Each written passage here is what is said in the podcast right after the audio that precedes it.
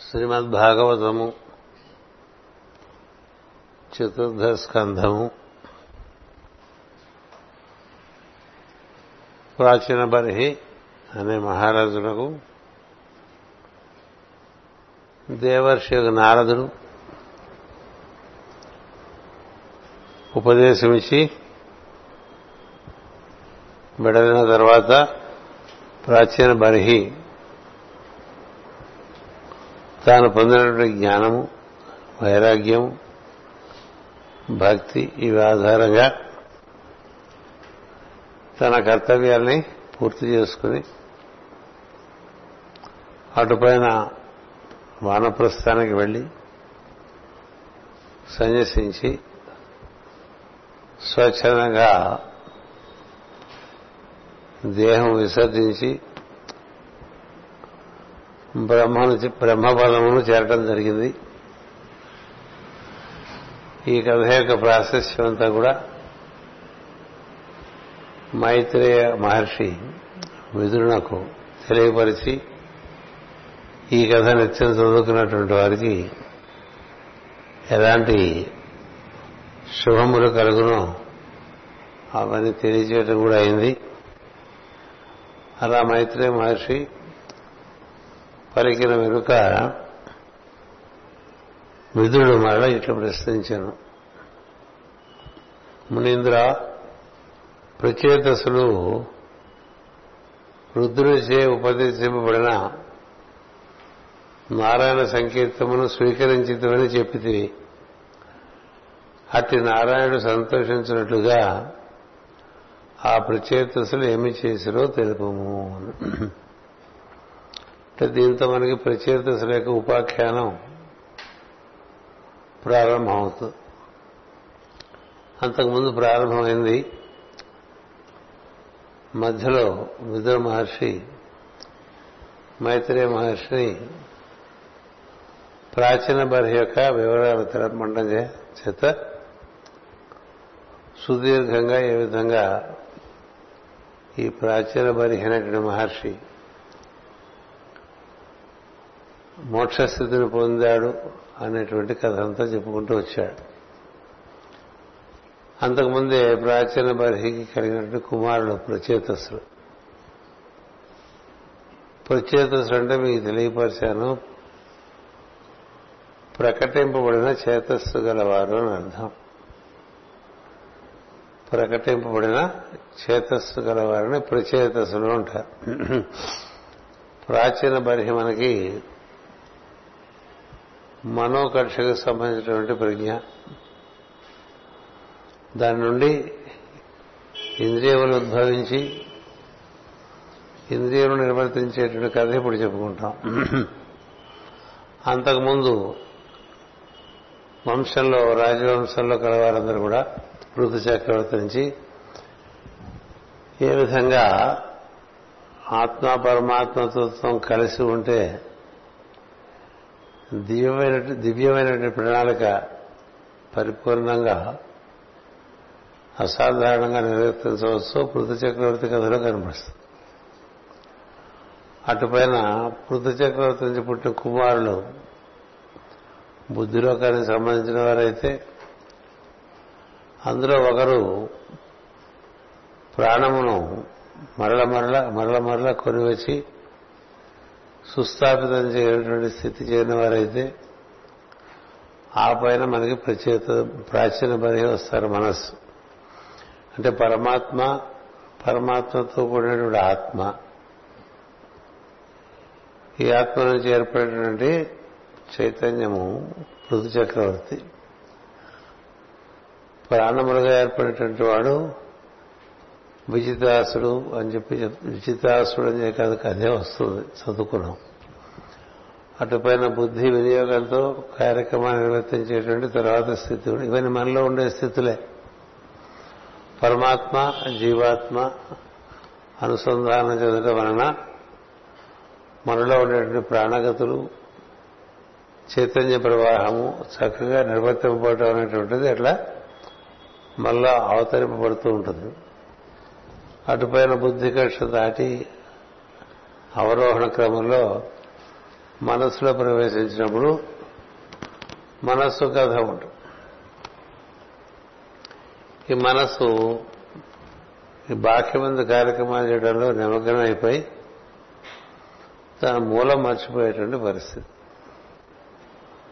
మనంతా మానవులుగా మనసు ప్రధానంగా జీవితం అంతా కూడా నిర్వర్తించుకుంటూ మనసుకు అతీతుడి తత్వానికి మనం సంబంధించిన వాడని అలా మనకు ఒక అవరోహణ క్రమంలో పరమాత్మే జీవాత్మగా జీవాత్మమే చైతన్యము ప్రాణముగా చైతన్యము ప్రాణం ఆధారంగా బుద్ధిలోకమునందు పనిచేయటం అక్కడి నుంచి మనోలోకంలోకి రావటం ఈ మనోలోకంలోకి ప్రవేశించినటువంటి వాడు ఇంద్రియముల ఆధారంగా బయట ప్రపంచంలో పని చేసుకుంటూ ఉంటాడు. అంటే ఏమిటంటే అంతర్ముఖుడైనటువంటి జీవాత్మ ఈ విధంగా ఒక్కొక్క కక్ష్య దాటుకుంటూ ఒక్కొక్క ఆవరణ దాటుకుంటూ ఆ విధంగా బయటకు మనోకక్షలోకి మనం ప్రవేశించినప్పుడు ఏం జరుగుతుందంటే మనకు లోపల బయట అనే రెండు స్థితులు ఉంటాయి. ప్రాచీన బరిహి లోపల అనేటువంటి విషయాన్ని మర్చిపోయి బయట కార్యక్రమాలు చేసుకుంటూ ఉంటుంది. మనమంతా కూడా దాదాపు అలాగే ఎంతసేపు బాహ్యమైన విషయం లేదు. బాహ్యమైనటువంటి సన్నివేశం లేదు. వాటి ఎందు బాగా నిమగ్నమై అంతర్ముఖంగా మనం ఏ విధంగా ఒక దివ్య దివ్యమైనటువంటి ప్రజ్ఞ నుంచి ఎన్ని స్థితుల్లో దిగివచ్చామో మనకి? అవగాహన మర్చిపోతాం. అది ప్రాచీన బరి కదా అందుకని ఉపదేశం ఇవ్వాల్సి వస్తుంది ప్రాచీన బరి. ప్రాచీన బరి నుంచి ప్రాచీన బరిహి నాదుని యొక్క ఉపదేశం పొంది తరించాడు. అంతకుముందు వారంతా కూడా అలా తరించారు.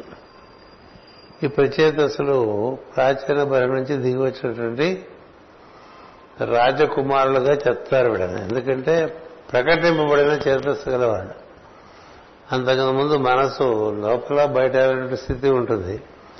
బుద్ధికి లోపల స్థితి అటుపైన ప్రాణము కానీ అంతర్గతంగానే పనిచేస్తుంటుంది. చైతన్య ప్రవాహము అంతర్గతంగానే పనిచేస్తుంది.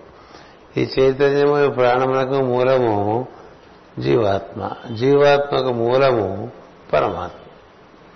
ఇలా మనకి ఒక అవరోహణ క్రమము మరలా అదే క్రమంలో ఆరోహణం చేయటం అనేటువంటి కథగా మనకి జీవుడు తరించేటువంటి విధానం ఇస్తారు. అందుచేత ప్రచేతసులు ఎప్పుడైతే బాహ్యలోకంలోకి ప్రవేశిస్తారో ప్రచేతసుల యొక్క కార్యక్రమం ఇంకొంచెం క్లిష్టమైన కార్యక్రమం.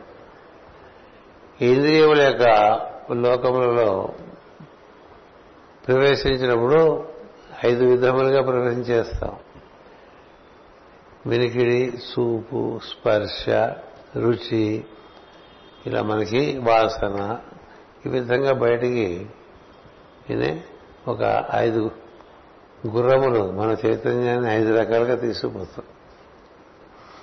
అందుకని ముందే వీరికి రుదుడు సాక్షాత్కారం ఇచ్చి వారు ఏ విధంగా ఉన్నట్లయితే ఈ ప్రత్యేతసులు జీవులకు తరింపు మార్గం ఉంటుందో మన నుంచి మనం ఆరు రకాలుగా బయటకు వెళ్తూ ఉంటాం. ఒకటి సరే ఇందాక చెప్పిన ఐదు ఇంద్రియములు ఆరవది వాక్కు. వీటికి అనుబంధంగా మనకి కాళ్ళు చేతులు పనిచేస్తూ ఉంటాయి. వాటికి అనుబంధంగానే మలమూత్రాది అవయవములు పనిచేస్తాం అంచేత ప్రచేతుల కథ కొంచెం బాక్యంలోకి వచ్చేటువంటి కథ.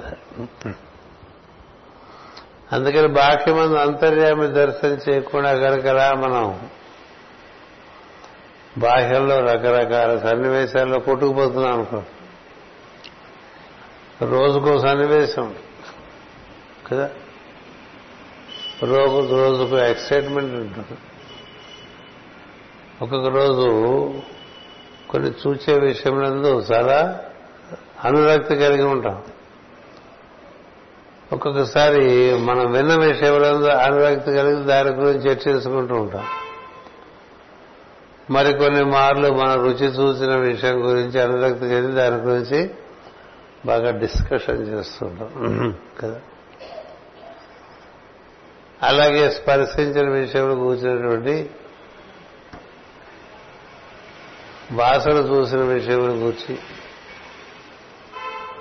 మంచి సుగంధాన్ని ఇచ్చేటువంటి అగరబత్తులు ఎక్కడ దొరుకుతాయని ఊరంతా తిరిగాం అనుకోండి. దేని గురించి తిరుగుతున్నావు వాసన గురించి తిరుగుతున్నావు మంచి భోజనం కోసం ఊరంతా తిరుగుతున్నాం. రుచి కోసం బయట తిరుగుతున్నాం. మంచి సినిమా సముద్ర తీరం చూద్దాం అనుకున్నప్పుడు తిరుగుతున్నాం అనుకోండి. కనుతో బయటికి వెళ్ళిపోతూ ఉంటాం. ఏం చేయకుండా ఇంట్లో కూర్చుని బాగా సొడువాగుడు చెప్పుకుంటూ ఉంటాం కదా. దాంట్లోంచి కూడా బయటకు వెళ్ళిపోతుంది వాక్కులోంచి బయటకు వెళ్ళిపోతుంది ఇవన్నీ మన మన ప్రజ్ఞను సరాసరి ఆరు రకాలుగా బయటికి పోతూ వస్తుంది. అంచేత ఈ బయటికి వెళ్ళినప్పుడు బయట ఉండేటువంటి దైవాన్ని దర్శనం చేయటం అనేటువంటి ఒక కార్యక్రమం లేకపోతే ఆ జీవుడికి కట్టుబాటు ఉండదు. ఏ కట్టుబాటు ఉండదు. ఒక్కొక్కళ్ళని చూస్తే ముద్దు పెట్టుకోవాలనిపిస్తుంది. ఒక్కొక్కళ్ళని చూస్తే మొట్టబుద్ధి అవుతుంది కదా. ఒక్కొక్కళ్ళని చూసి చూడనట్టుగా ఉంటాం. ఒక్కొక్కళ్ళు చూడ వాడు చూడకపోయినా వాడి దగ్గరికి వెళ్ళి వాళ్ళని గోకేసి మాట్లాడేస్తూ ఉంటాం. ఇలా రకరకాలుగా బతుకుతూ ఉంటాం కదా బయట ప్రపంచం. అన్నిటికీ మించి లౌక్యంలో ఉంటాం. కదా? లోకం అంటే ఏంటి? ఈ లోకంలో ఎలా బతకాలో అలా బతికి తీరది. అది నీకు ఇష్టంగా ఉన్నా లేకపోయినా కొన్ని కొన్ని చేయాల్సిన పరిస్థితి వస్తూ ఉంటుంది. కదా? అలా మనకి ఎన్నో రకాల సిచ్యువేషన్స్ సన్నివేశాలు ఉంటూ ఉంటాయి. సో ఇలాంటి వాటిలోకి నీ ప్రజ్ఞ ఆరు రకాలుగా ప్రవేశించినప్పుడు నువ్వు ఇంకా విపత్కరమైన స్థితిలోకి వెళ్ళిపోతావు. ఏం చేతంటే అట్లా ముక్కలు ముక్కలు ముక్కలు ముక్కలు ముక్కలుగా ఆరు ముక్కలు అయిపోతుంది ఆరు ముక్కలు అయిపోతాం. సో ఈ ముక్కలన్నీ పోగేస్తాం. కదా? అంటే ఒకే ఒక తత్వం ఇన్ని రకాలుగా ముక్కలైపోవటాన్ని యోగో నష్ట పరంతప అన్నాడు అర్జునుడితో కృష్ణుడు. అంటే ఒకే ఒక తత్వం చైతన్యం ఆ పరమాత్మ దిగి వచ్చింది. ఇన్ని చిల్లర పొలలుగా చిల్లర పొలలుగా చిల్లర పొలలుగా అయిపోయి చివరికి దేనికి బలం ఉండదు. ఏ విషయానికి అందువల్ల ముందే రుద్రుడు దిగి వచ్చి ఈ సృష్టి అంతా కూడా రుద్ర తరంగాలతో ఎట్లా ఉందో ఆ రుద్రుడికి మూలమైనటువంటి అంతర్యామి బోధ చేస్తాడు అంతర్యామి బోధ. అంటే కనబడుతున్నదంతా వినబడుతున్నదంతా స్పర్శిస్తున్నదంతా రుచి చూడబడుతున్నదంతా వాసన చూస్తున్నదంతా దైవమే అనుకోవటం సాధనకు ముఖ్యం. అది లేకపోతే we don't come back home intact సాయంత్రం అయ్యేసరికి అట్లా బిట్స్ అండ్ పీసెస్గా తిరిగి వచ్చేస్తాం ఎందుకంటే అన్ని రకాలుగా మనం విభజింపబడి మన చైతన్యం బాగా నీరసపడి ప్రాణం కూడా ఉసూరుమంటూ తిరిగి వచ్చి ఇంటికి వచ్చి పడుకుంటాం. అందుచేత ఈ ప్రచేతసులకు ముందే ఆ ప్రజ్ఞలకి రుద్రుడు మీ వరకు మీరందరిలోనూ పనిచేస్తారు కదా? మీకు మొక్క ఉన్నదనుకోండి దానిలో స్పర్శ ఉంటుంది. స్పర్శ. జంతువు ఉందనుకోండి స్పర్శ వినికిడి చూపు అని ఉంటుంది మనిషి ఉన్నాడు అనుకోండి వీటితో పాటు అవగాహన అనేటువంటిది ఒకటి ఉంటుంది. జంతువుకి మనిషికి తేడా ఏంటంటే మనిషికి విచక్షణ ఉన్నది. జంతువుకి లేదు. అంచేత మనం ఏదైనా దానికి శిక్షణ ఇవ్వకపోతే ఎక్కడేది కనబడితే దాని అంతా వాసన చూస్తుంది వీలుంటే తింటూ ఉంటుంది. కదా? బూరకుక్క అన్ని చోట్లకి వెళ్తుంది అన్ని చోట్ల వాసన చూస్తూ ఉంటుంది. ఏ అక్కర్లేనమని పోగేసుకుంటూ ఉంటుంది ఏదో చేసుకుంటూ ఉంటుంది కదా? అదే బాగా శిక్షణ ఇవ్వబడినటువంటి జాతి కుక్క ఉందనుకోండి అట్లా వెళ్ళదు కదా? అందుకని ఈ కట్టుబాటు ఇంద్రియములకు చాలా కావాలి. ఎన్నో గ్రంథాలు ఇంద్రియ జయం గురించి మాట్లాడతాయి. ఆ తర్వాత మనోజయం. ఫండమెంటల్స్ బాగాలేకపోతే బిల్డింగ్ ఏం కడతాం? ఇంద్రియ జయం లేని వారికి మనోజయం లేదు మనోజయం లేని వారికి బుద్ధియోగం లేదు బుద్ధియోగం లేని వారికి ఆత్మయోగం లేదు. ఇది సరాసరి మోక్షం కావాలి మోక్షం కావాలని ఆవేశపడిపోతుంటే రాదు అది. నిర్దిష్టమైన మార్గంలో ఆ విధంగా మనం వ్యవసాయం చేయాలన్నారంటే వివిస్ విశిష్టంగా కృషి చేయటాన్ని వ్యవసాయం అంటారు. వ్యవసాయం మనకి ఎంత శ్రద్ధగా చేయాలంటే ప్రతినిత్యం కలిపేరేసుకోవాలి ప్రతినిత్యం మనం పెంచేటువంటి మొక్కకు కావాల్సిన బలం ఇస్తూ ఉండాలి. ప్రతినిత్యం దాని యొక్క మట్టి మారుస్తూ ఉండాలి కాస్త అటు నుంచి ఇటు ఇటు నుంచి అటు దానికి సూర్యరశ్మి కలిగేట్టుగా చూడాలి. దానికి నీరు అందేట్టుగా చూడాలి. ఇప్పుడు మన కూడా పని వారానికి ఒకసారి నీళ్ళు పోస్తే చెట్టు పెడతాం కదా. ఇది వ్యవసాయం ఉందే అది చాలా విశిష్టమైనటువంటి కృషిని వ్యవసాయము అంటారు.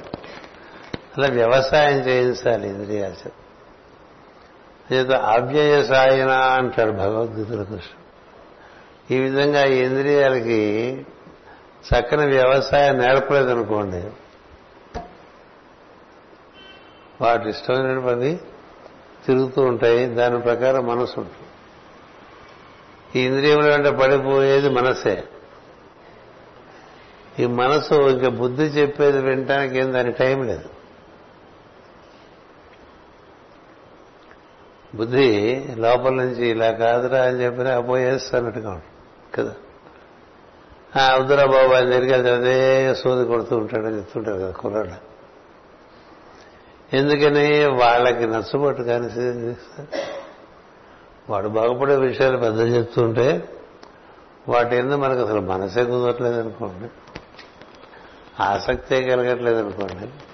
ఇంకా వాడు నశిస్తాడు. కదా? అందుచేత ఈ ప్రత్యేకత అసలు కథకి ప్రత్యేకమైనటువంటి ఒక అధ్యాయం ఒక విభాగంగా మనకి ఇచ్చారు అందుచేత విద్యుడు ఏమంటున్నాడంటే చేతసులు రుద్రుడిచే ఉపదేశింపబడిన నారాయణ సంకేతం స్వీకరించితమని చెప్పితివి. అట్టి నారాయణుడు సంతోషించున్నట్లుగా ఆ ప్రచేతసులు ఏమి చేశాడో తెలుపు. అంటే మన ఇంద్రియాలు ఏ విధంగా వినియోగించుకోవాలనే కదా అది. చూడండి మాటి మాటికి మూడు కోతులు చూపిస్తూ ఉంటారు కదా. మన వాడు అమెరికా నుంచి అలా అనకూడదు కానీ కోతి వస్తే ఆ కోతికి మోడీ గారు మూడు కోతులు చూపించాడు కదా చూపించాడు సబర్మతి ఆశ్రమంలో మూడు కోతులు చూపిస్తాడు బొమ్మలే. కోతులు అయితే కూర్చోదు కదా. మూడు బొమ్మలు. ఏంటి ఒకటేమో చెవులు మూసుకుంటుంది.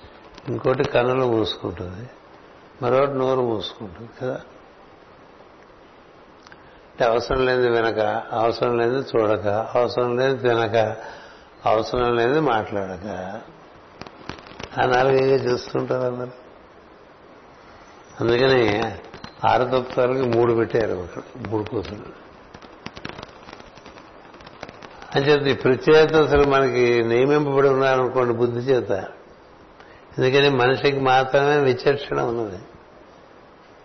జంతువు కూడా మనసు ఉన్నది కానీ దాని విచక్షణ లేదు. ఇవాళ ఇక్కడ మా గేటు ముందు వచ్చి ఏదో మూత్ర విసర్జన చేసి అనుకోండి.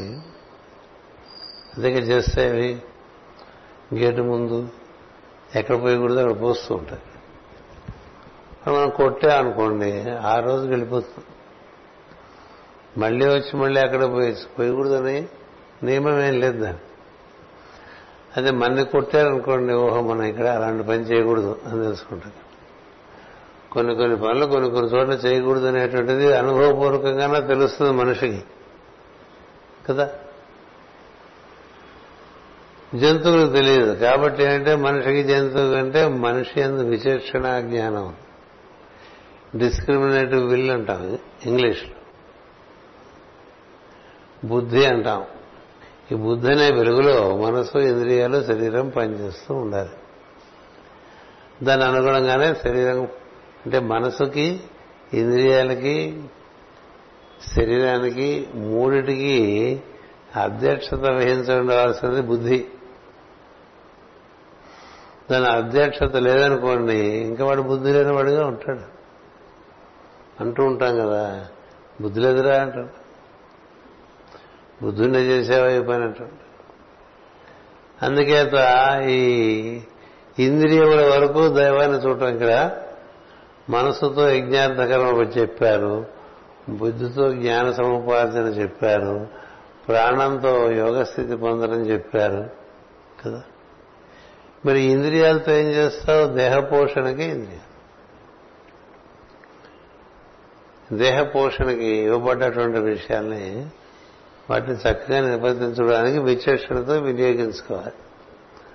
అందువల్ల ఈ సమస్తమునందు అంతర్బహిష్య సర్వం వ్యాప్యనారాయణ స్థిత అని మనకి వేదం చెప్తోంది. ఆ విషయమే రుద్రుడు చెప్తాడు ప్రచేతసులకి బయట ఉన్నది కూడా అదే. బయట ఉన్నది కూడా అదే. లోపల ఉన్నది అదే. నీ మూలం అదే బయట కూడా ఉంది. దాన్ని దర్శిస్తున్నాం అనుకోండి మనం అతిక్రమించి పనిచేయం అయితే అతిక్రమించి మాట్లాడటము అతిక్రమించి తిరగటము అతిక్రమించి వినటము అతిక్రమించి తినటము ఏదో ఇవే చేస్తూ ఉంటాం. కదా?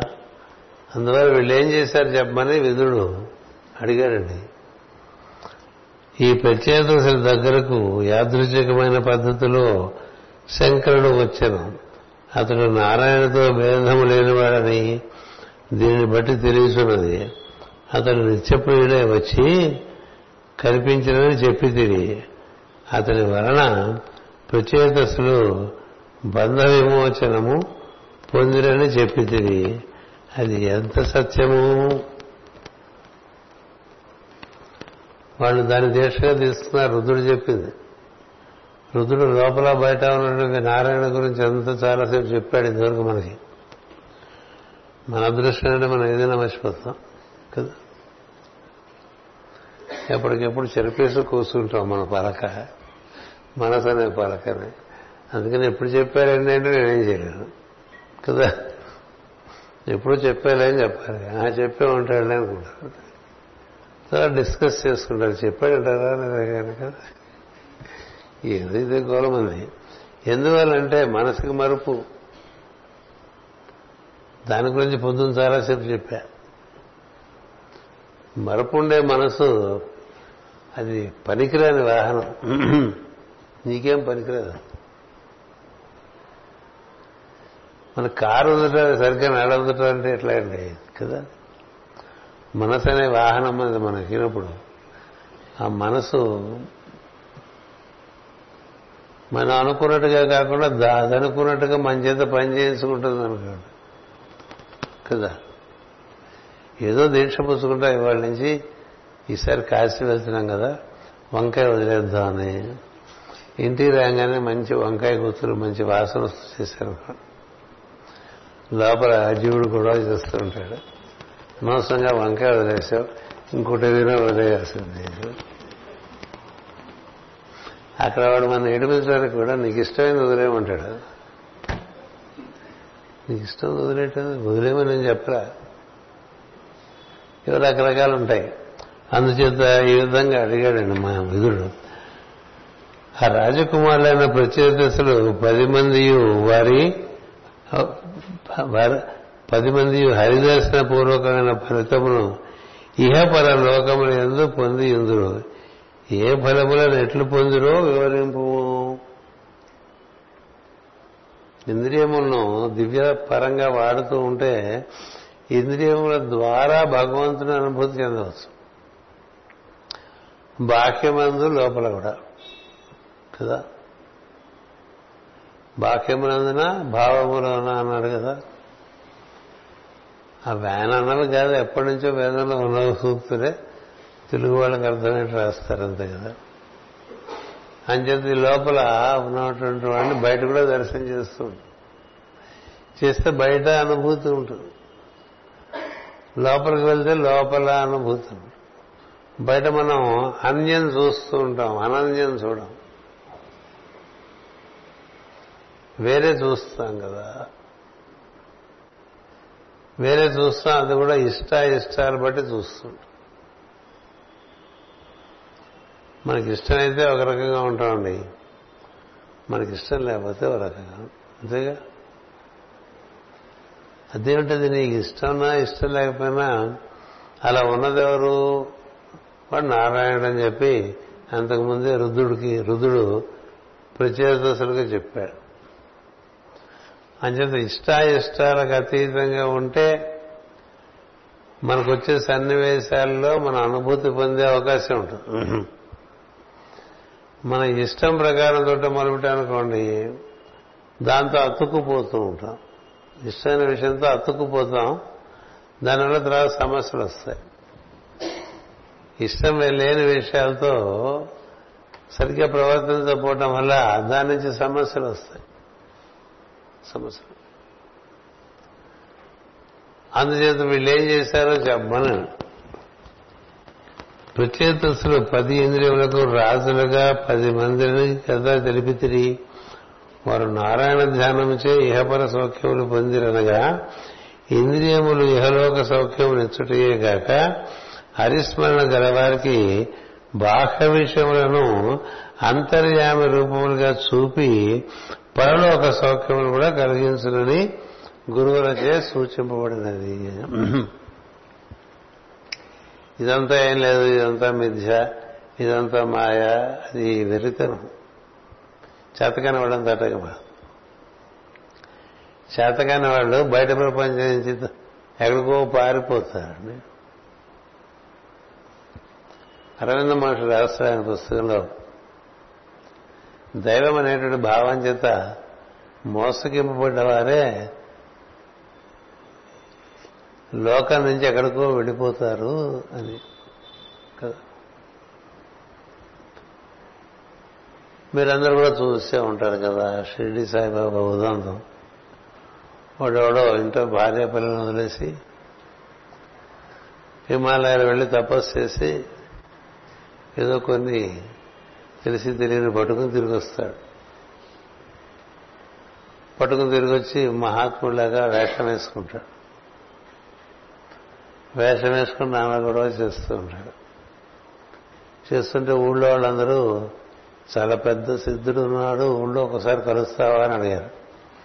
ఆ వాడు దొంగ సన్యాసి అయింటాడు అన్నాడు. వీడు వాడు దొంగ సన్యాసి ఎవరో కాదో నీలో అలాంటి సంస్కారం ఉంది కాబట్టి దొంగకు అందరూ దొంగల్లాగానే కనిపిస్తారు కదా?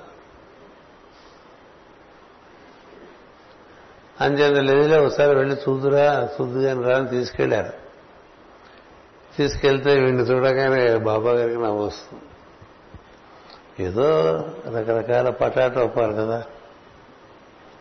వేషం ధారణం.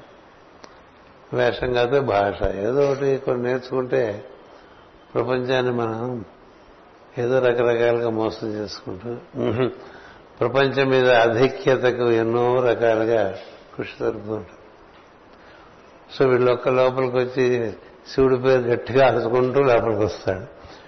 ఏది ద్వారకా అమ్మాయిలోకి వస్తే చూస్తాడు శివుడు. చూసేసి అలా నేల మీద పటకలతో కొట్టి ఒక ధూపం వేస్తాడు. వేసి ఆ ధూపంతో మాట్లాడతాడు. ఒకడు బాధ్యతారహితుడై భార్య పిల్లలను వదిలేసి హిమాలయాలకు వెళ్ళి ఏదో సిద్ధించిందనేటువంటి మోహంలో పడి తిరిగి వచ్చి ప్రపంచాన్ని మోసం చేస్తున్నాడు అంటాడు. కదా? ఎందుకు చెప్తున్నానంటే ఈ కనపడుతున్న ప్రపంచం కాదని ఎక్కడికో వెళ్ళిపోవడానికి వీల్లేదు. ఇది కూడా అదే కదా? ఇది కూడా అదే. ఇది మాయ మనం ఇందులో ఉండకూడదు ఎక్కడికి వెళ్ళిపోవాలి కాదు. ఉండు ఇక్కడ చూస్తూ. అందుకని అరవింద మహర్షి అంటాడు ఇట్లా పారిపోయిన వాళ్ళంతా తమ తాము మోసం చేసుకున్నవాడు అని చెప్తారు. ఎందుకు పారిపోవడం అక్కడే ఉండడం అక్కడే ఉండే ఆ చుట్టుపక్కలంతా అదిగానే చూస్తూ ఉంటే ఎక్కడికి పారిపోవాలి? ఎక్కడ లేడువాడు కదా? ఎక్కడ లేడువాడు అన్ని చోట్ల ఉన్నాడు కదా? అన్ని చోట్ల ఉండేవాడిని నువ్వు ప్రత్యేకించి ఎక్కడికో వెళ్ళి చూడటం ఎందుకు? సరదాగా చూస్తే చూసావు బాధ్యత వదిలేస్తే ఎట్లా? కదా? ఎవరయ్యా లోకం అంటే పురుషుడికి భార్య పిల్లలు. మాటి మాటికి వాళ్ళని వదిలేసి వెళ్ళిపోతుంటే మరి అలాంటి వాడు అయితే అసలు వివాహం ఎందుకు చేసుకున్నా నీకు బాధ్యత ఏది? అందుకని పరమ గురువులు ఏం చెప్తారంటే మా అనుయాయులందరూ కూడా ప్రపంచంలో థిక్కెస్ట్ సిటీస్లో బిజియెస్ట్ సిటీస్లో సిటీస్ లైక్ న్యూయార్క్ జెనీవా ఇలాంటి పేర్లు చెప్తారు. అక్కడ ఉన్నారు అంతేగాని ఆ గురువుగారి ఆశ్రమంలోను ఈ గురువుగారి ఆశ్రమంలోను ఎక్కడో దాక్కులేరు. ప్రపంచానికి ప్రపంచాన్ని భగవంతుడిగా దర్శనం చేస్తూ ఆ ప్రపంచానికి సేవ చేసుకుంటూ నీవు ఉన్నావు. నీకు అక్కడే దర్శనం అవుతుంది? కదా? అలా మనకి బాహ్య దర్శనములేగా చాలా మందికి అయినాయి అంతర్దర్శనములు అయినాయి. అందుచేత ఇక్కడ ఏం చెప్తున్నారంటే ఇహల సౌఖ్యం ఇలా ఉండటం వల్ల ప్రచేతసలు పది ఇంద్రియములు రాజులుగా వివరింపబడినది. వారు నారాయణ ధ్యానముచే ఇహపర సౌఖ్యములు పొందిరనగా ఇంద్రియములు ఇహలోక సౌఖ్యము నిచ్చుటయేగాక హరిస్మరణ గలవారికి బాహ్య విషయములను అంతర్యామి రూపములుగా చూపి పరలోక సౌఖ్యమును కూడా కలిగించని గురువులచే సూచింపబడినది అని చెప్పి? మహర్షులు ఎవరు కుటుంబాలు వదిలేసి వెళ్ళిపోరా? వెళ్ళిపోయారా? మనకి మరీచి అత్రి భృగువు ఆంగిరసుడు వశిష్ఠుడు పులస్సుడు పులహుడు క్రతువు ఆధ్వర్యు అనేటువంటి తొమ్మిది మంది మహర్షులు. వారెవరు కుటుంబాలు వదిలేసే పని వాళ్ళని కూడా తమంతటి వారిగా తీర్చిదిద్ది. వారికి కూడా మార్గ నిర్దేశం వారు పొందేట్టుగా చూశారు. ఇప్పుడు వశిష్ఠున్నాడు అనుకోండి ఆయన సంతతే కదా. శక్తి పరాశరుడు వేదవ్యాసుడు సుఖుడు నేను పెళ్ళి చేసుకోనని భీష్మించుకునేటువంటి అగస్త్య మహర్షి చేత కూడా పెళ్ళి చేయించేశారు. చూసారు అందుకనే మాస్టర్ శ్రీవిఆర్ యోగంలో కూడా దానికి అలాంటి ప్రాముఖ్యత ఇచ్చారు. ఎందుచేతంటే నువ్వు అన్ని బాధ్యతలు నిర్వర్తిస్తూ జీవించాలి. బాధ్యతలన్నీ పక్కన పారేసి అడగోలుగా జీవిస్తుంటే అంతకంతకి అంతకంతకి అంతకంతకి చిక్కు ఎక్కువైపోతుంది. అందువల్ల వీరు ఇదివరకే ఉపదేశం పొందడం చేత వీళ్ళు పని పనులు మొదలు పెట్టేప్పుడే ఉపదేశం పొందారండి.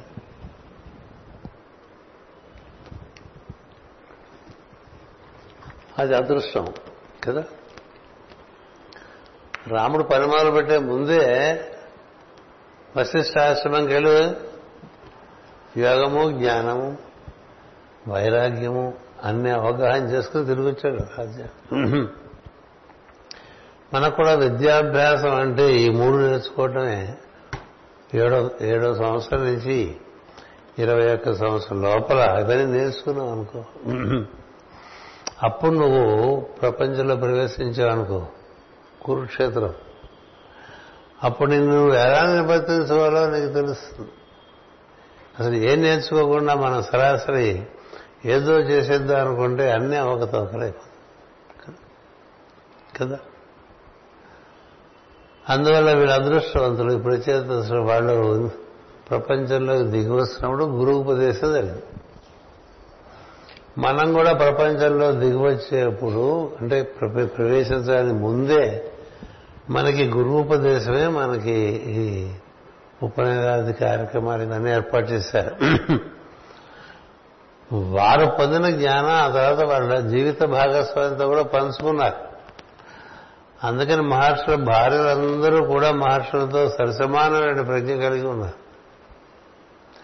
అలాంటి ప్రజ్ఞ భార్యలకు కూడా కలిగి ఉండటం చేత వాళ్ళ ఇద్దరికీ కలిగిన సంతానం కూడా అదే స్థితిలో ఉంటుంది కదా? ఒకళ్ళు పశుప్రాయంగా ఉండి ఒకళ్ళు జ్ఞానవంతులుగా ఉంటే ఒక మిక్స్డ్ ఎనర్జీ అక్కడ ఏర్పడుతుంది కదా? ఇలాంటి సాంప్రదాయం మనకి ఇచ్చారు.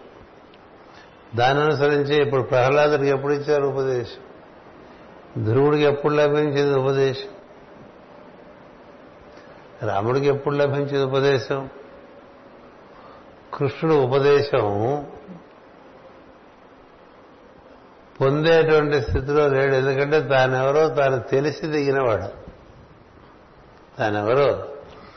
తాను తెలిసి తన మాయ నుండి తను తను సృష్టించుకున్నవాడు కృష్ణుడు కాబట్టి పుట్టిన దగ్గర నుంచి విశేషుడు జ్ఞానం ప్రదర్శించాడు. విశేషుడు శక్తి ప్రదర్శించాడు. విశేషుడు వ్యాపకత్వం ప్రదర్శించాడు. అంచేత కృష్ణుడు మనకి వైభవం. రాముడు ఋషుడు వీరందరూ మనకి అనుసరణీయులు. అందువల్ల తండ్రి ఆదేశమును సంతోషంతో స్వీకరించి రాజకుమారుడు పది మంది సముద్ర గర్భమున సాటి లేని జపయజ్ఞం రూపమున అఖండ తపస్సు చేసి సంతోషము పొందుతుండేది తపస్సు అంటే నిత్యం గుర్తుపెట్టుకోవటమే తపస్సు. నిత్యం. ఎంత వీలుంటే అంత ఎంత అనుక్షణం వీలుంటే అంత అనుక్షణం. అది గుర్తు ఉంటే తపస్సు జరుగుతూ ఉంటుంది.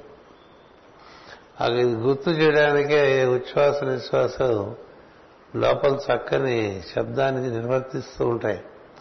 సోహం సోహం సోహం అని. కదా? అతడే నేను అనేటువంటి అది ఎంతసేపు గుర్తు ఉందనుకోండి అంతసేపు కట్టుబాటు. అది వదిలేస్తే కట్లు తెలుసుకున్నటువంటి గుర్రాల్లాగా వెళ్ళిపోతాయి దీని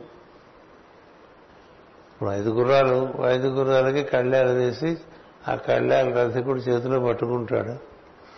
ఆ కళ్యాలు వదిలేసాడు అనుకోండి ఐదు ఐదు పక్కకి వెళ్ళిపోతే గుర్రం గుర్రాలు రథం ఐదు ముక్కలు అయిపోతుంది అది జరగకూడదు. అందుచేత గర్భమందల పిండము పెరిగినట్టు జలములకు సంకేతము సముద్ర గర్భము. అఖండ తపస్సు చేసి సంతోషం పొందుతుండేది పదివేల సంవత్సరములు నిష్ట వదలక ఆచరించింది.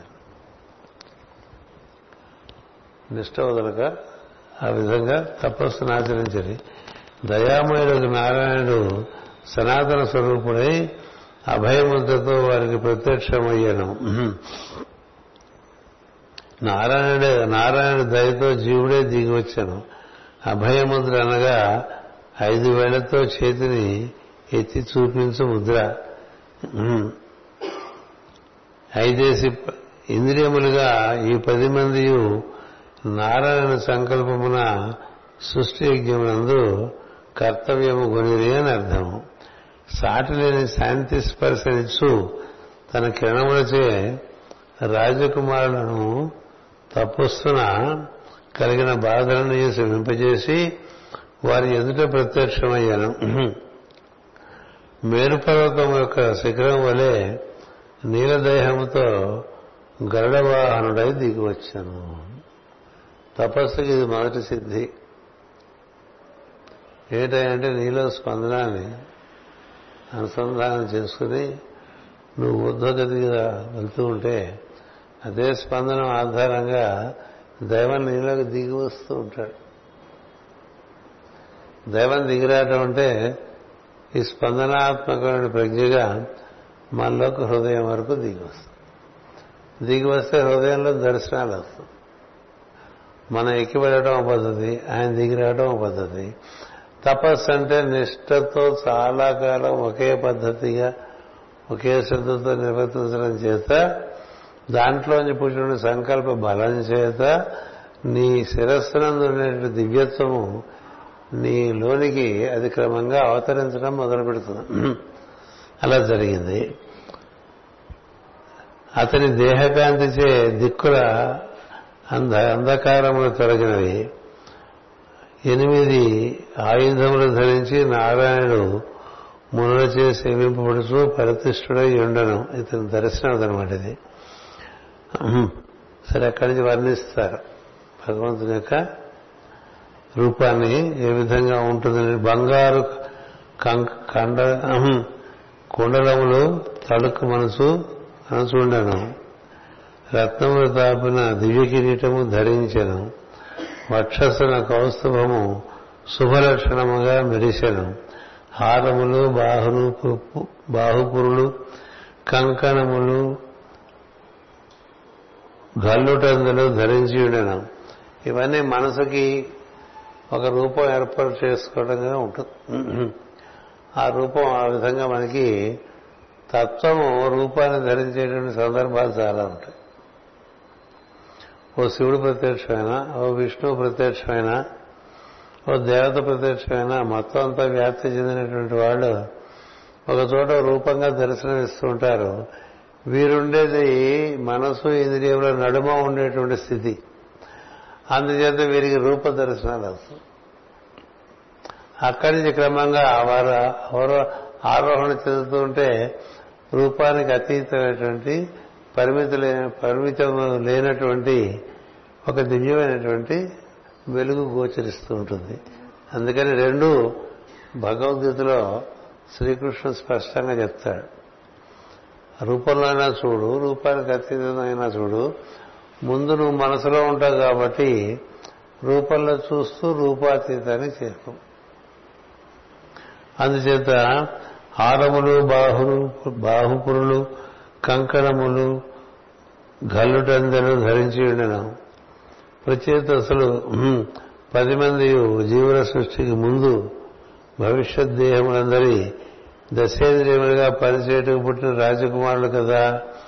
వారిని గర్భపిండమునందు ఇంద్రియములుగా పెరుగుట నేర్చుకోవటకై విరాట్ పురుషుని గర్భమున తపస్సు చేసే.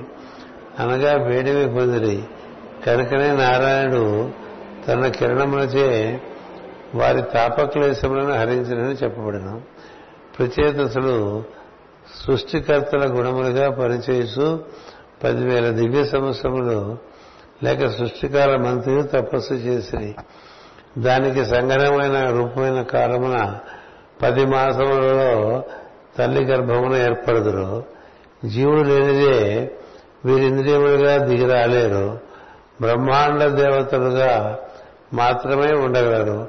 అంతర్యామి పురుషుడు విరాట్ పురుషుడుగా దిగివచ్చుటయే ఈ పద్యమందు చేయబడినటువంటి వర్ణన. ఇందు చేయబడిన దేహవర్ణనము జీవునకేర్పడు పరిపూర్ణ ఆకారమగు నరదేహము. ఎనిమిది ఎనిమిది బాహువులు ఎనిమిది ఆయుధములు వర్ణింపబడిన ప్రకృతులకు భూమి జలము అగ్ని వాయువు ఆకాశము మనస్సు బుద్ధి అహంకారము. దేవుడు జీవుడుగా దిగివచ్చుటయే అవతార కథలోని రహస్యము. అందు మత్స్యకుర్మాధికమైన అవతారములను నరదేహ అవతారములు పరిపూర్ణములు. కృష్ణుడు అష్టమ గర్భముగా దిగివచ్చిన కథ కూడా ఈ ఎనిమిది ప్రకృతులతో అవతరించు కథయే.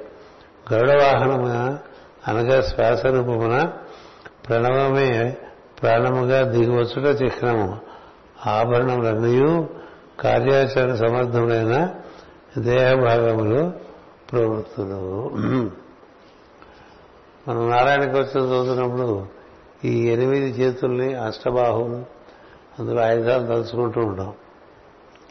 అష్టబాహువులు అంటే మనలో ఏర్పడినటువంటి ఎనిమిది ప్రకృతులు.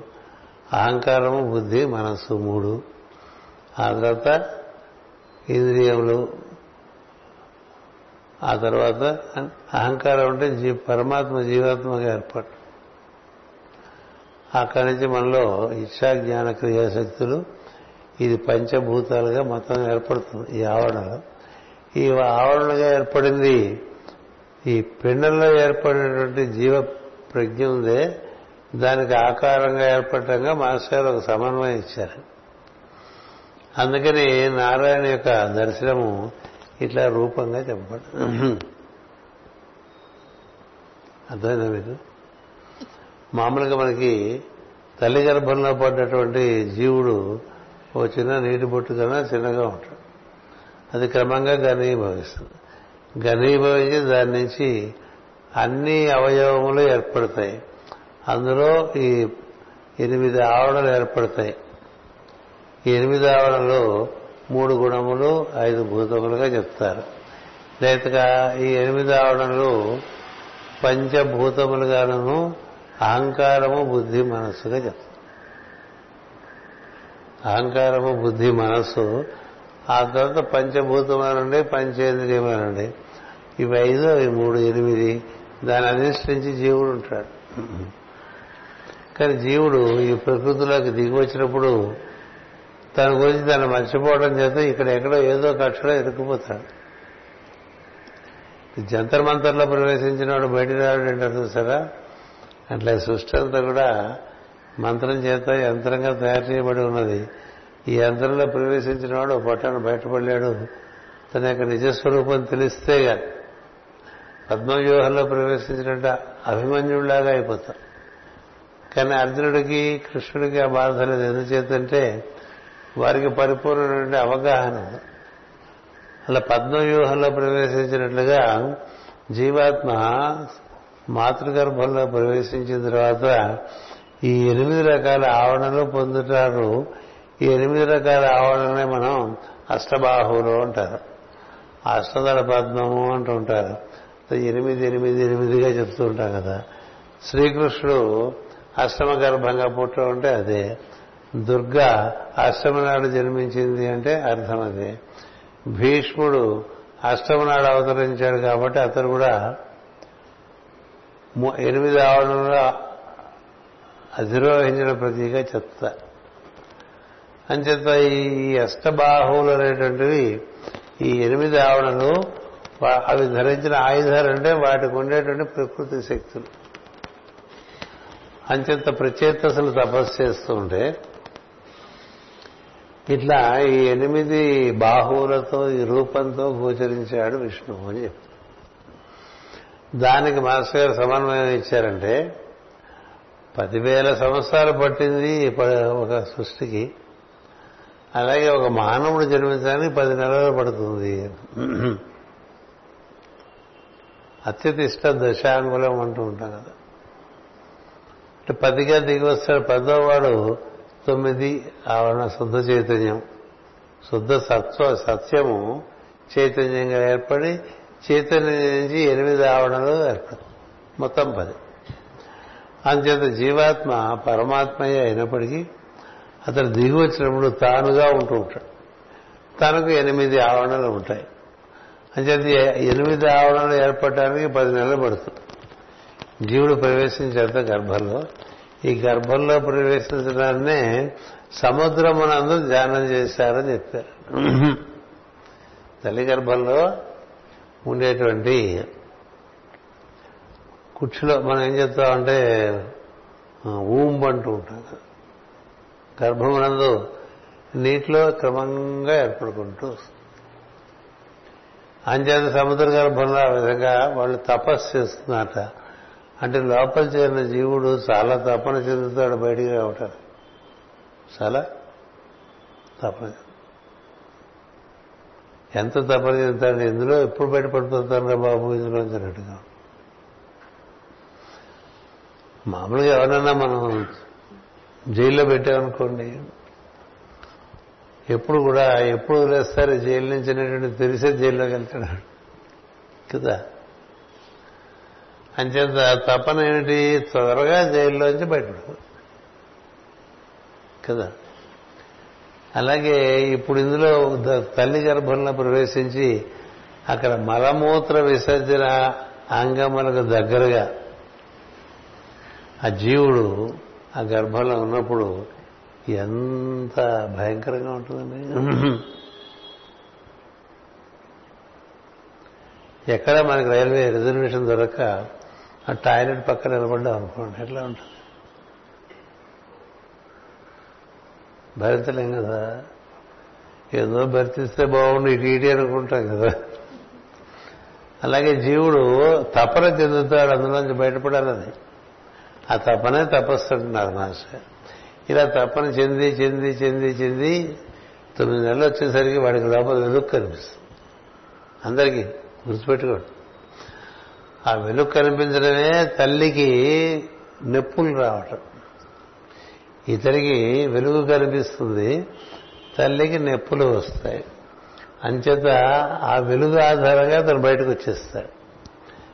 మీకు ఈ కథ పరీక్షిత్తు పుట్టేప్పుడు చెప్పా. ఇదే కథ తృతీయ స్కంధంలో కపిలుడు దేవహూతికి బోధ చేస్తున్న సందర్భంలో సందర్భంలో చాలా వివరంగా చెప్పారు. ఈ జీవుడు ఈ గర్భంలో ప్రవేశించి అక్కడ ఉండేటువంటి అన్ని మాంసాలకి ఏ విధంగా అతడు పరిణామం చెందుతూ వస్తూ ఉంటాడు ఆ కథలో తొమ్మిది నెలలు అయ్యేసరికి మొత్తం ఆకారం వచ్చేస్తుంది. అది ఆకారము పరిపూర్ణుడి ఆకారం అని చెప్పారు. అందుకని మానవ దేహం సృష్టిలో సృష్టికర్తకి అది సిద్ధి.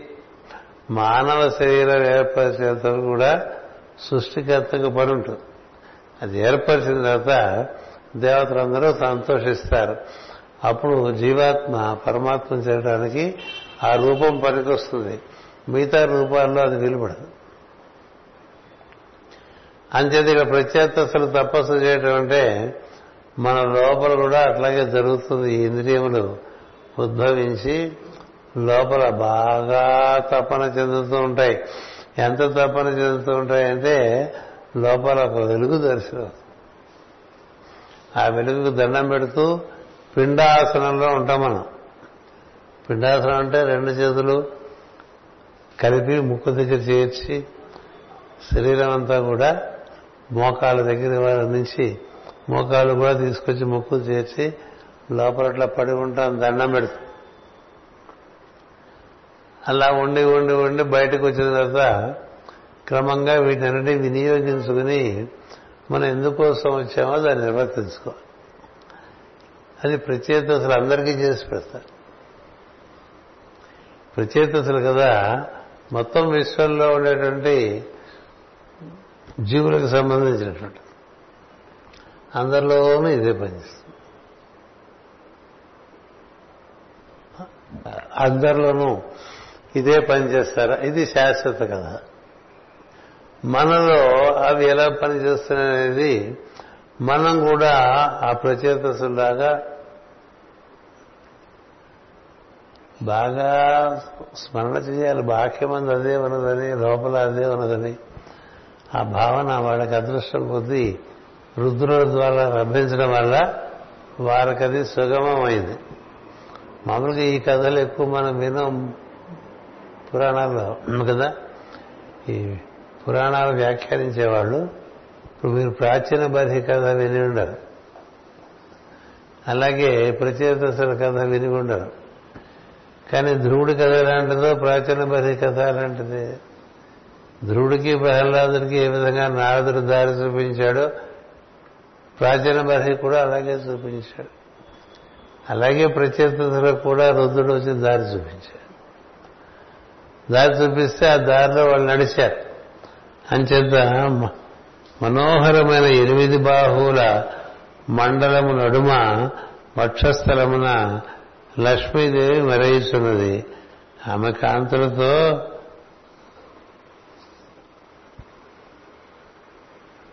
స్పర్ధ వహించి వైజయంతిను మనమాన తడుక్కుమని మెరయిస్తున్నది చుట్టూను సురలు గరుడులు యక్షులు కింపురుషులు సాటిలేని గానం స్థుతించు తమ కీర్తిని దిక్కుల ఎందు గుబాలింపజేస్తుండగా పురాణ పురుషుడు వచ్చి ప్రచేతసుల నడుము నిలబడను. కరుణా కటాక్ష వీక్షణములతో రాజకుమారులను సూచి విష్ణువు మేఘగంభీర కంఠముతో మధుర భాషములతో ప్రేమగా ఇట్లను తాపసోత్తమైన ప్రచేతసులారా మీరు పరస్పరత్వమునందు ప్రేమయందు భేదమైన ప్రవర్తనతో ఒకటిగా వెలుగుతున్నారు ఇట్టి సమాన ధర్మమునకు నేను వేడుక పడుతున్నాను పది మంది ఇంద్రియమూతులను ధరించిన వాడు ఒకడుగానే జీవించుటకు నారాయణుడు వేడుకబడి ఆస్వాదించి జీవుడై దిగి వస్తుంది అంటే మనలో ఇంద్రియంలో మధ్య ఉండే కోఆపరేషన్ చాలా ఎక్కువ. ఇప్పుడు చెయ్యి ఉందండి తింటానికి నోరుందండి తింటుంటే లైట్లు పోయినా? చెయ్యి నోటి దగ్గరికి వెళ్ళిపోతుంది కదా? వెళ్ళిపోతుంది. సహకరిస్తుంది ఒకటి వింటూ ఉంటే చూస్తూ ఉంటాం. చూస్తూ ఉంటే వింటూ ఉంటాం. ఉందనుకుంటే సహకారం.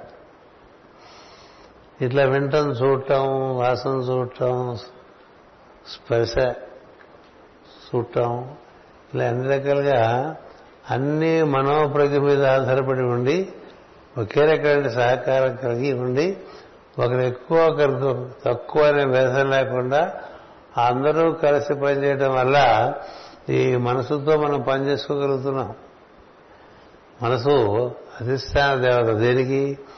కర్మేంద్రియములకు జ్ఞానేంద్రియములకు.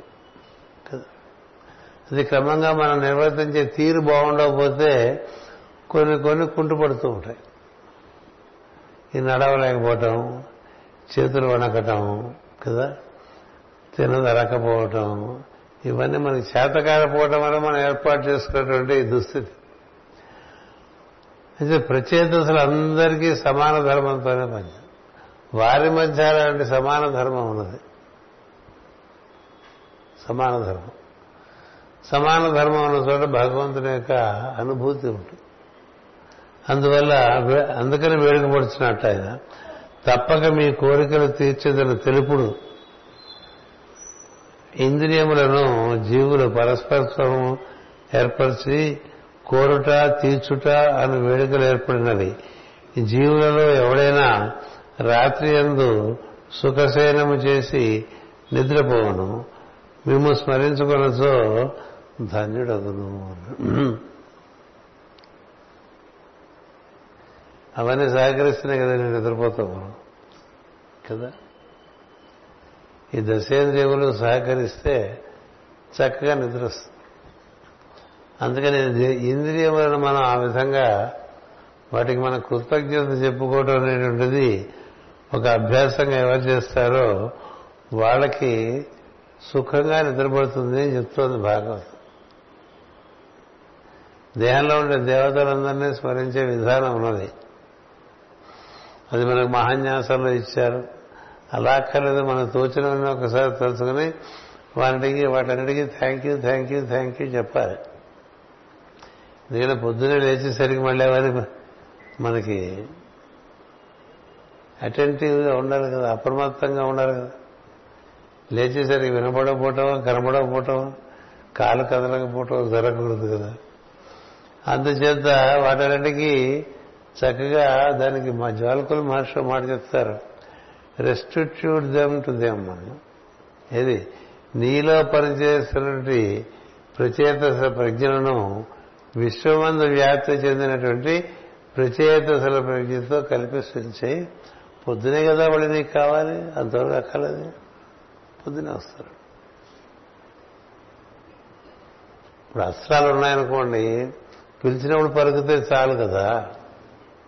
అవన్నీ అలాగా బండ్ల బండ్లు వేసుకుని అక్కర్లే. ఇప్పుడు రాముడు ఉన్నాడు అనుకోండి యాభై అస్త్రాలు ఇస్తాడు విశ్వామిత్ర మహర్షి. ఇస్తే వాటికి థ్యాంక్స్ చెప్తాడు రాముడు. సంస్కృతంలో. కదా? చెప్పి నాకు అవసరమైనప్పుడు మీరు మీ సహకారం అందించండి. అంతవరకు స్వేచ్ఛగా ఉండండి.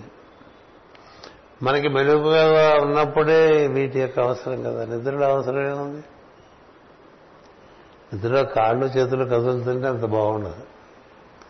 నిద్రలో మాట్లాడుతుంటే అంత బాగుండదు. కదా? నిద్రలో అది మనకేవో కనబడుతూ వినబడుతూ వినపడుతూ ఏవో వాసనలు వస్తూ ఇలాంటి జరుగుతుంది నిద్ర ఉంది నిద్ర లేదు కదా. దీని సుఖశయనానికి వీరందరూ నిష్క్రమించాలి. అందుకని వాళ్ళకి ధన్యవాదాలు చెప్పేస్తే వాళ్ళు వదిలేసి మళ్ళీ పొద్దున్నే వస్తారు. అలాగే మనసుకి చెప్పమంటాడు. బాబా బాబా బాబా అంటూ ఉంటారు తినేకరా బాబు. ఈ రాత్రికి వదిలే రేపు పొద్దునే మళ్ళీ. నీకు నేను నిన్ను నీకు నేను సమర్పించుకుంటానని చెప్పాలి కదా. మనసు అంటే పుల్లాంటిది అది బాగా యాక్టివ్గా ఉందనుకోండి నిద్రింపడుతుంది. ఏవేవో ఆలోచనలు ఆలోచనలు ఆలోచనలు ఆలోచనలు ఆలోచనలు. ఎంత ఆలోచన అంటే మైండ్ పాడైపోయేంత ఆలోచన. కదా. అందుకనే కొంచెం ఎవరన్నా మెంటల్ ఇంబ్యాలెన్స్ వస్తే మొట్టమొదటి అడగవలసిన ప్రశ్న నిద్ర బాగా పడుతుంది. కదా?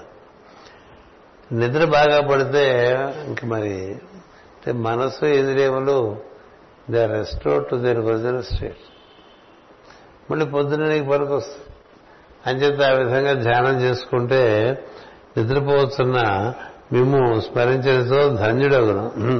నిద్రలో ఇంద్రియ ప్రవృత్తులు అంతర్యామి దగ్గరకు పోవును.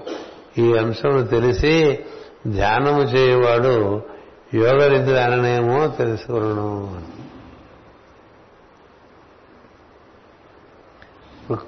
విష్ణుమూర్తి యోగ నిద్రలో ఉంటాడండి. శివుడు ఎప్పుడు యోగంలోనే ఉంటాడు కదా. ఎందుకని? దేంతో కూడి ఉండాలో దాంతో కూడి ఉండి అవసరమైతే పనికొచ్చేట్టుగా వాళ్ళకి అందుబాటులో ఉంటాయి. అలా కాకపోతే ఇబ్బంది పడుతూ ఉంటాం. అటు వారికి స్నేహము పరస్పర ప్రేమ భూతదయ బుద్ధి నిర్మలత సజ్జనయందు ప్రీతి అప్రయత్నముగా కలుగును. అప్రయత్నం. స్నేహము పరస్పర ప్రేమ భూతదయ బుద్ధి నిర్మలత సజ్జనులయందు ప్రీతి అప్రయత్నముగా జరుగు. ఈ సాధన చేయని వారికి ప్రయత్నపూర్వకంగా కలుగును. అనగా సంసార బంధమున పడి మరణ శరణాగతి చెంది రక్షింపబడుదురు. అతడు సమస్త పాపములు తొలగి అటుపైన సుఖించును. మనస్సు ఇంద్రియముల యొక్క సహకారం ఉన్న వాడికి చాలా సుఖం ఉంటుంది. మిగతా వారికి అంత. సుఖం ఉండే అవకాశం లేదు. అందువల్ల దీనికి మాస్టర్ గారు వివరణ ఇచ్చారు. రేపు పై క్లాస్లో చదువుతా. మీకు పరబ్రహ్మముతో సమానమైన గుణములు గల పుత్రుడు ఉద్భవించును అని మీకు పరబ్రహ్మముతో సమానమైన గుణములు గల పుత్రుడు ఉద్భవించడం పరబ్రహ్మమునకు గుణములు ఉండవు. అతని నుండి పుట్టినవాడును అతని సృష్టి కొరకై గుణములను పొందివాడు పొందినవాడును చతుర్ముఖ బ్రహ్మ. వారిలో సమానుడైన పుత్రుడు ఉద్భవించి బ్రహ్మ విద్యను అందించడని అర్థము. వారితో సమానుడైన పుత్రుడు ఉద్భవించి బ్రహ్మ విద్యనిచ్చడని అర్థము. ఇతర పది మందికి ఒకడే పుత్రుడిగా వరమేయమనేది. అతడే మనస్సు. పిండాకారమకు జీవుని ఎందు వెరుగుసున్న చతుర్ముఖ బ్రహ్మయే జీవి మనస్సుగా సాక్షాత్కరించినది. ఇది పుట్టుక చేత నిర్మలము త్రిగుణాత్మకము ఇంద్రియముల వలన వ్యక్తము అస్తిత్వము కలిగి ఉండను. అతను మీకు ఆత్మసంతతిగా జన్మించును. ఈ విషయం తృతీయ స్కంధంలో వచ్చింది. కాకపోతే ఎప్పుడు కూడా జ్ఞానబోధ చేస్తున్నప్పుడు అప్పుడప్పుడు మళ్ళీ కొన్ని కొన్ని విషయాలు మళ్ళీ మళ్ళీ చెప్తుంటారు. ఎందుకంటే మర్చిపోయే అవకాశం ఉంటుందనే ఉద్దేశంతో. అందుచేత ఈ రెండు తొమ్మిది వందల ఎనిమిది తొమ్మిది వందల తొమ్మిది శ్లోకాలకు అవ పద్యాలకు అవగాహన పై తరగతిలో నిర్వర్తించుకుందాం. స్వస్తి ప్రజాభ్య పరిపాలయంతాం. న్యాయేన మార్గేణ మహీమహేష గోబ్రాహ్మణేభ్య శుభమస్తు నిత్యం. లోకా సమస్త సుఖినో భవంతు. లోకా సమస్త సుఖినో భవంతు. లోకా సమస్త సుఖినో భవంతు. ఓం శాంతి శాంతి శాంతి.